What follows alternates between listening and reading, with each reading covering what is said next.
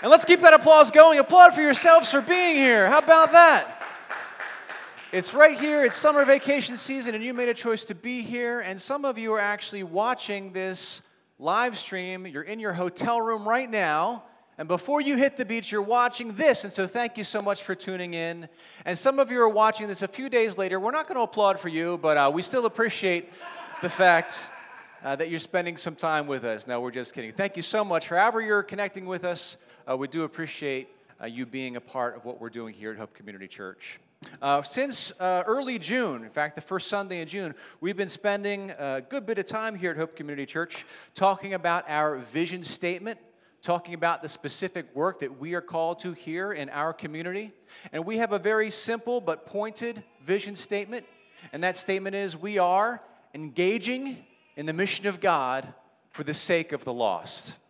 Engaging in the mission of God for the sake of the lost. Can you say that with me? Engaging in the mission of God for the sake of the lost. Now, a few of you didn't do it, so let's all do it together. Engaging in the mission of God for the sake of the lost. And so we've been spending some time talking about what that means to engage in the mission of God for the sake of the lost. And as a church, we believe that there is such a thing as God, and the God of the Bible is the one true God, and that God, He is on a mission. And it is a rescue mission, a mission of redemption in this world. And so we exist to give God what He wants. He wants to save people. We're going to give God the chance to do that through us. God has gone to great lengths to save us, humankind. He sacrificed His one and only Son. And so we are engaging in God's mission, and we're doing it for the sake of the lost. We as a church, we don't exist for our own sake, for the sake of Christian people. We exist for the sake the lost. Now, last week I attempted to answer a question that's come up over the years the question of, well, what does a church like this have to offer the saved? Well, if we're a church that exists for the sake of the lost, then what does a church like this have to offer someone who is already a Christian, who already is saved? And the answer that I gave you last week is that we have nothing to offer someone who is saved. If that person who is saved has a consumer attitude, what was that sound? Did you guys hear that? It wasn't just me, was it? It's like, am I having a stroke or something? No, you guys heard that? All right. Um, but, yes, are we good? Yeah? All right. but what does a church like ours have to offer somebody who is saved? Well, nothing.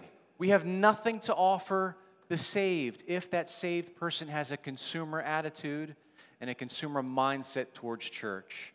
And so many, so many of us here have that mentality.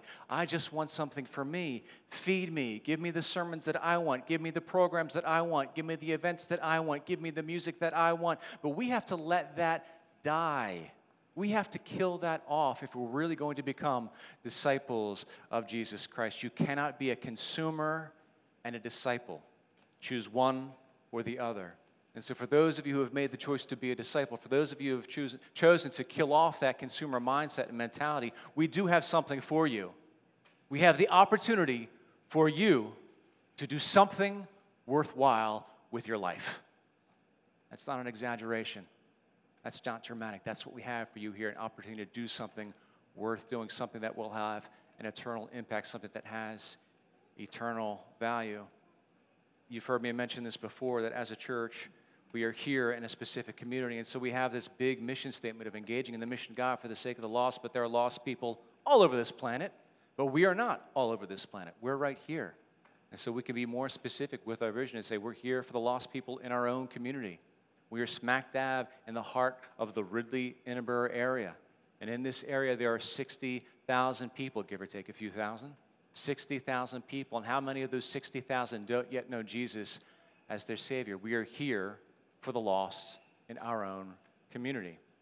Now, over the years, one of the questions that I've received and one of the criticisms that I received is about how specific we are with our geography. And people have asked the question about being exclusionary. What do you mean you're here for Ridley Interboro? What about the people who live beyond those boundaries? What about the people who live in Rutledge? Do they not count? What about the people who live in Springfield? What about the people who live in in, in New Jersey. What about those people? Why would anybody live in New Jersey? I don't know about that. What about those people? Shots fired. No, we're here. Listen, we're here for everybody. Everybody's welcome. We're not excluding anyone. This is not about excluding anyone. We're just taking responsibility for a people group, for the people right here in our own community. Why Ridley Interboro? Of all the different places on the planet, why are we focusing our attention right here? Well, I'll tell you why. Because it's where we are. because this is, it's my home.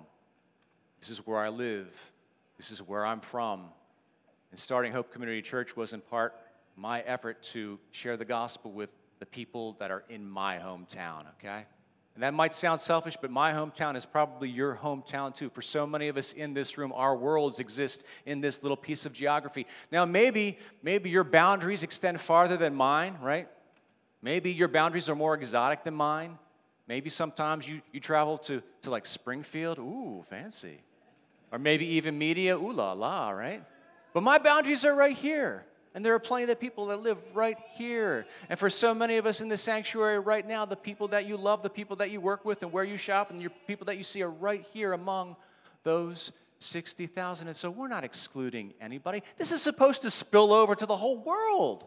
We're not excluding anyone. We're just taking responsibility for a group of people. These are our people, right? These are our people, the 60,000 that are here. And maybe you would have chosen a different group of people because let's face it, here in our little corner of Delco, we're a rough bunch, all right? We can own that, yeah? We're not quite Philadelphia. We're not quite the suburbs. We got this chip on our shoulder. We're a rough bunch. But it's, it's who we are, and it's, and it's where we are. And, and we, we are our people. This is who we are. This is, is where we are. Now, last week, as I brought the sermon to a close, I attempted to give you some clarity concerning what it looks like to succeed as a church and what our work is and, and what we're called to do. And I said that it's our plan to share the gospel with all 60,000 of our neighbors. Do you remember me saying that last week? That's why we're here. this one little church in Ridley Park. We are here to share the gospel with all 60,000 of our neighbors. Is that a big number? Now, over the past 11 years of Hope Community Church, I've gotten a little bit better at reading your faces, yes? Some of you are very expressive when I'm up here preaching, and you're smiling and you're nodding, and I love that, right? Every once in a while, I get the confused face, someone out there like, what is he talking about? That's a little off putting for me to see, right? But I appreciate, I appreciate the feedback. But last week, when I said we're going to reach all 60,000 of our neighbors, I got a lot of this face. You know that face? It's like, okay, it's a fine thing for you to say, preacher. It's a fine idea to have. And like, that's a great goal or an idea. But are we really going to reach all 60,000 people? I mean, you can throw that number out. It's fun to talk about. But like, come on. Practically speaking, can we even do that? Can we even saturate this whole geography? Is that even possible for us? Let me just clarify. Absolutely. This isn't some vague kind of like, I'm just throwing this idea out there and it gives us something vague. To, no, no, this is real. This is what it looks like to succeed. You know, in the world of church, there are different metrics you can have to figure out, well, how well are we doing? How effective are we? And you could look at things like worship attendance and try to get an idea of, is this working? You could do things like look at small group attendance or, or money raised that's given away and all these different things that you can look at, like, okay, are, are, are we actually succeeding in this? That's a really good question to ask. Are we succeeding? You need to know what a win looks like. What does it look like to succeed? Now, you guys know that I don't, you know, I'm not an athlete, I don't play sports, but I understand how sports work, right? You take the ball and you cross the line, you get a point, right? You get some kind of a goal, you, you win something. You kick that ball into that score, and it's good to know. There's a way you can kind of track your progress. We're winning, we're scoring, we're advancing. What does it look like for Hope Community Church to win? What does it look like, look like for us to succeed? Does it mean filling up this space on a Sunday morning? What does it look like for us to succeed? I'll tell you what it looks like. Once all 60,000 of our neighbors have heard the gospel, we've succeeded. And not until then. That's what it looks like for us to win, to succeed as a church. And if you're thinking, well, this doesn't sound practical, slow down. It is practical, and it is possible. All we have to do is follow a, a pretty straightforward strategy, and we will saturate this whole community, our, our community, with the gospel. Before we lay out the strategy, I encourage you to look at your bulletin here and take a look at the scripture passage that's in your bulletin from Acts 17. And this is Paul on one of his missionary journeys. And just to give you a little backstory, Paul's been bouncing around and he was in one community and he was getting some pushback from the Jews in that community, and so he traveled somewhere else and he was getting more pushback. I mean, this is Paul's story. He just travels around and he gets pushback or his life threatened or these things, and then he moves on. And so he's moved on here and he's in Athens and he takes a look around and he sees how religious, quote, these people are. Sees all these idols, sees these, these altars that are made, and he sees an altar that's been made to an unknown God. And so Paul is given this chance to speak to people who are Jews. He's given a chance to speak to God fearing Greeks. He's given a chance to speak to Stoics, to philosophers. And he has this opportunity to address a group of people. Some of them know God, some of them don't. And so he stands there and he's attempting to give them some information about the one true God. And he looks around and he sees this altar that's been dedicated to an unknown God. That's what it says, to an unknown God. Paul says, Well, I'm going to make this unknown God known to you. And so, again, this is before Paul really explains the gospel, before Paul explains who Jesus is and what he has done for us, he gives this introduction to the one true God. He says, The God who made the world and everything in it is the Lord of heaven and earth and does not live in temples built by human hands. I mean, for him to look around and see these beautiful, well designed miracles of engineering, these temples, and say, Listen, the God, the one true God that made everything, he doesn't dwell in such places. He doesn't live in temples made by human hands, and he is not served by human hands as if he needed anything. Rather, he himself gives everyone life and breath and everything else. He is establishing the greatness, the grandeur of God. From one man, he made all nations that they should inhabit the whole earth and he marked out their appointed times and histories and the boundaries of their lands. God did this so that they would seek him and perhaps reach out for him and find him, though he is not far away from any of us. The work that Paul was doing is the same work that has been entrusted to us in this generation to make a God that is unknown known, to show people the reality of who God is, his greatness, his love, his compassion, his willingness to forgive, his eagerness to forgive, to make this unknown God known to our people. There is a verse here that if we're just reading through Acts 17, we might kind of skip over this and not catch how important this is. Verse 26, this idea that from one man God made all nations, that they should inhabit the whole earth, and he marked out their appointed times and histories and the boundaries of their land. God is a master strategist. He's a God of order. He is a complex God. When you just consider the creation, when you consider the earth and how codependent everything, interdependent, the ecosystems and the animals and life, and you consider the universe, I mean, this is a God that is very detail oriented, a master strategist. And God has appointed times for every single one of us. What I'm saying to you, friends, is that it's not random that you exist, that you're on this planet, that you live in this place at such a time as this. You are a part of God's strategy. And He timed it out perfectly.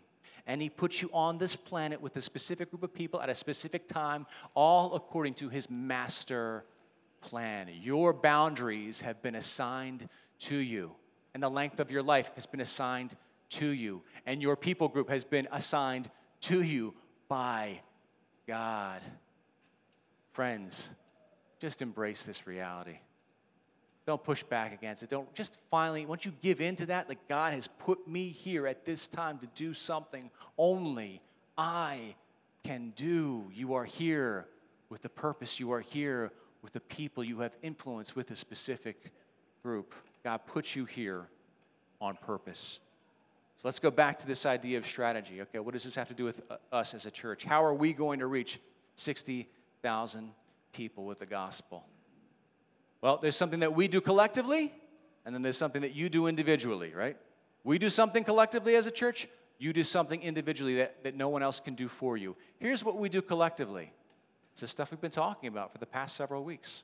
What we do collectively as a church is we provide the opportunity for discipleship.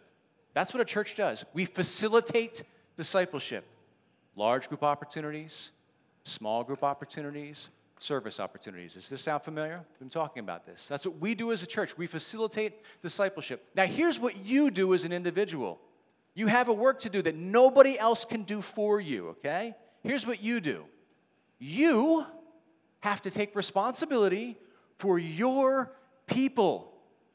I can't do that for you. Nobody else can do that for you. You have to take responsibility for your people. Here's what that looks like you sit down with a pen and a notebook and you write down the names of all the people that you know who don't know Jesus as their Savior. Yeah, there's some homework involved here. And only you can do this. I can't do it for you. You sit down, okay, you can type it out if you like, that's fine. Or you can do it on your phone, that's fine. But you sit and you write, you write down the names of everyone you know who does not know Jesus as their Savior. Th- that's your job. I can't do it for you, even if I wanted to. You know what this is like? Maybe you've experienced this in the home or at the workplace, and you assign a job to somebody and they're just not doing it right. You have this attitude of, fine, I'll do it myself. Do you have that? You ever experienced that? Fine, I'll, you're not going to do the dishes the right way? I'll do it myself, right? Or in work, you assign a task to somebody, they're not, fine, I'll do it myself. Listen, I can't do this for you even if I wanted to because I don't know your people. You do. This is, uh, no one, uh, have I, has this point landed? No one else can do this for you. Just sit down. Say, who are the people in my life that don't yet know Jesus as their Savior? And you write down those names. If you're sitting here this morning thinking, I'm not going to do this, there's a pretty strong chance that your heart is still oriented around some kind of self centered goal concerning your faith. Are you willing to spend the five, 10, okay, maybe 20 minutes to write down those names. If you're not willing to invest in that, ooh, there might be something wrong with you, okay, Christians? Take the time, write down the names. Hope Community Church started, and my little green notebook with a list of names. Here are all the people that don't yet know Jesus as their Savior. That's step one. Should I move on to step two? Are you going to do step one? Listen, don't lie to me. We're in a church. Are you going to do step one? Probably not. Yeah, we'll tell you what you want to hear. No, really. Do step one. Step two organize your list based on relationship and geography. That's what you do. Organize, here's all the people I know. Then organize your list based on relationship and geography. Here are the people on this list that don't yet know Jesus who are very close to me, the people that I love the most your spouse, your boyfriend, your girlfriend, your kids, your parents, the people that you love the most who don't yet know Jesus, your brothers, your sisters, the people who don't yet know Jesus as their Savior. Bump those names to the top of the list. And geography matters as well. Well, there's somebody I love and they, know, they, they don't know Jesus as their Savior, but they live in California. Okay, well, you can do stuff for them, but our church is not going to be the right fit for them, all right? Because they don't live in our geography. So take that list, and then, is this too practical? I'm sorry. Is this, did you not come here for practical stuff this morning, right? I feel like I catch people off guard. Are you giving us practical instructions? Yeah, it's practical. You write down the names, then you organize them based on relationship and geography. Next step, are you ready for it? You pray you pray for them. All, every, every step I've given you so far, you can do by yourself in isolation. You pray for them. Write down the names, organize the names, pray for those people. You pray for them, and then you have conversations with them. You know how conversations work, right? Yeah? Talked about this a little bit last week you're talking to one of these people, and this is a name on your list, and you're talking to this person, and you're keeping it light and breezy, right? You're talking about sports, you're talking about weather, you're talking about movies, you're talking about family stuff, and then you move that conversation to the next level. Go somewhere deeper. How's your dad? I heard he was sick. Or how's your son? Or can I pray for you? Can I pray with you? You move those conversations to a deeper level. How's work? It's not great. Well, why not? Have you thought about moving somewhere else? And you take it to a deeper level. So you pray for them you have conversations with them, and then you extend invitations to them. You invite them to worship with you. This is how we do this. Write down the names, organize the names, pray for them, talk with them, extend invitations to them. Voila. That's manageable, right? That's manageable. You can do that. It's just a question of will you? You're capable of doing it.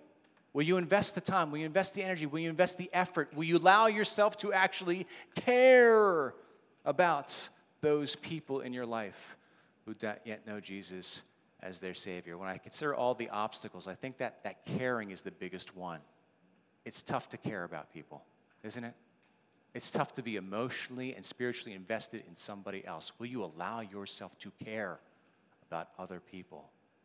You write down the names, you organize the names, you pray for them, you talk to them, you extend invitations to them.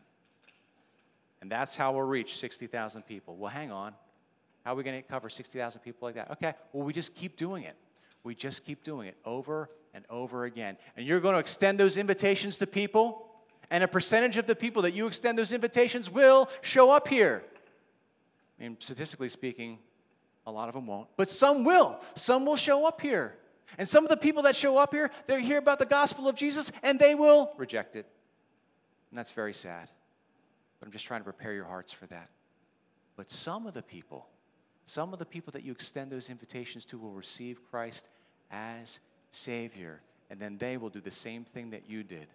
They will write down a list of names. They will begin praying for the people in their life who don't yet know Jesus, and they will make those invitations just like you did. Some of you know Jesus as your Savior. Some of you watching online and here today, you know Jesus as your Savior because someone followed this plan, and your name once upon a time was on a list that somebody else prayed for. You realize that? I'm looking at some, I prayed for some of you that are here this morning.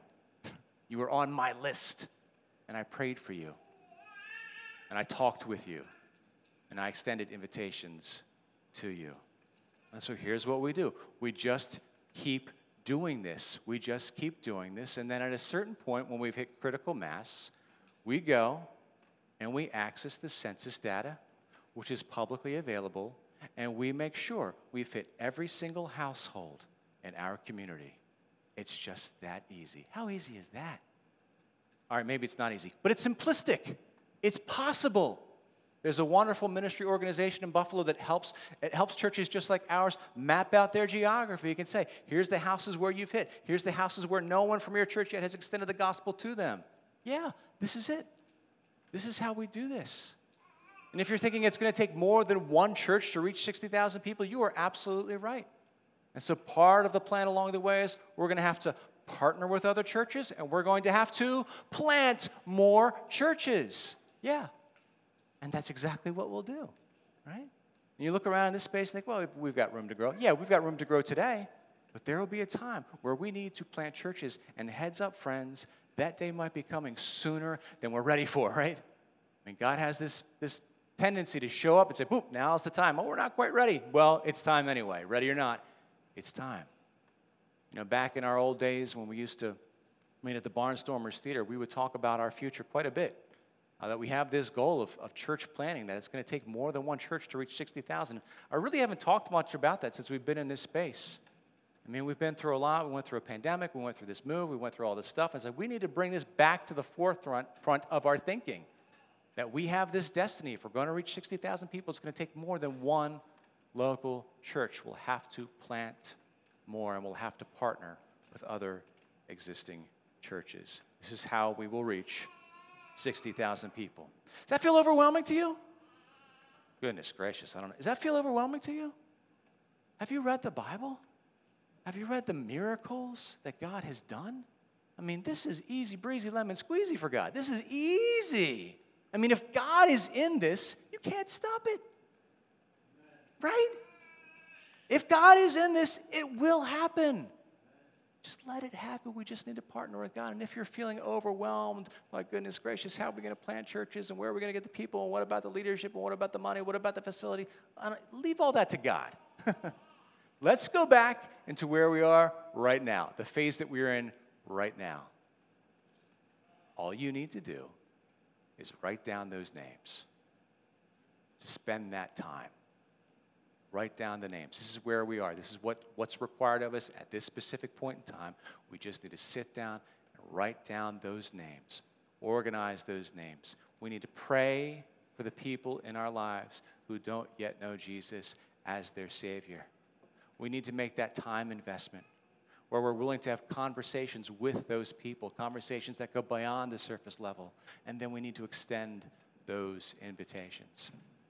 Now, I want to encourage you and challenge you to actually follow through on this because we are doing something new as a church in the fall that I want to tell you about. This is the perfect opportunity. If you're newer to church stuff and you want to get to know Jesus, this is the perfect opportunity for you. But this is also a perfect opportunity for you to invite your lost people into the worship service.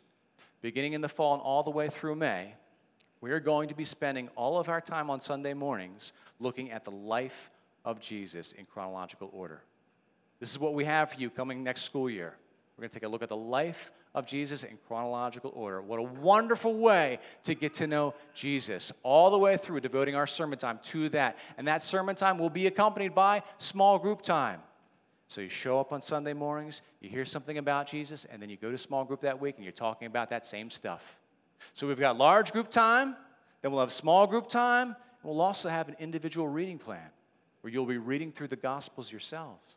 And so you'll be reading through the Gospels. You show up on Sunday morning. We'll preach about what you've been reading. You go to small group. You ask questions about what you've been reading and what you've heard. How perfect is that? And I, I need you to know something. This is really tough to organize, okay? I've been working on this like a lot. How do we plot out the different and what? How do we work around the different holidays and how? To, like this is a puzzle that I'm working on for you so that you can get to know Jesus better. My goal for you is no excuses. no excuses. Create a large group opportunity where you get to know Jesus, an individual reading plan. That's not overwhelming. That allows you to read through the Gospels between September and May, and small group opportunities where you connect and ask your questions about Jesus and learn more about him. This, friends, what we're doing in the fall, this is the perfect opportunity for you to invite new people with you to worship. It's the perfect opportunity. So between now and the fall, work on your list. That's what we have to do now. Work on our list. Pray for our people. Talk with our people and be ready to extend that invitation so they can get to know Jesus as you know Jesus. Sound like a plan? All right. All right, let's do it. Let's do it. Let's pray over it.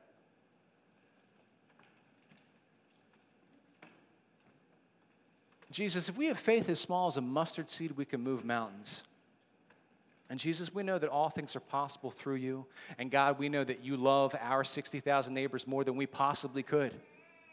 And so, Father God, we believe that you are on a rescue mission, a mission of salvation, a mission of redemption right here in our own community. And so, Father God, you've enlisted us to be a part of that mission. Lord, I pray for the people right here in this space who feel like they're not ready for this or maybe unwilling to take on this challenge, but here we are. You've put us here at this time. Give us the boldness and the courage to follow through, to sit down with you, Jesus, and to prayerfully write out this list. Write down those names, the people that we love and care about who don't yet know Jesus as their Savior. Let us take this one step at a time. And Father God, we thank you in advance for that opportunity that you are giving us share your gospel with those who don't yet know you as Savior. Pray all this in Jesus' name. Amen.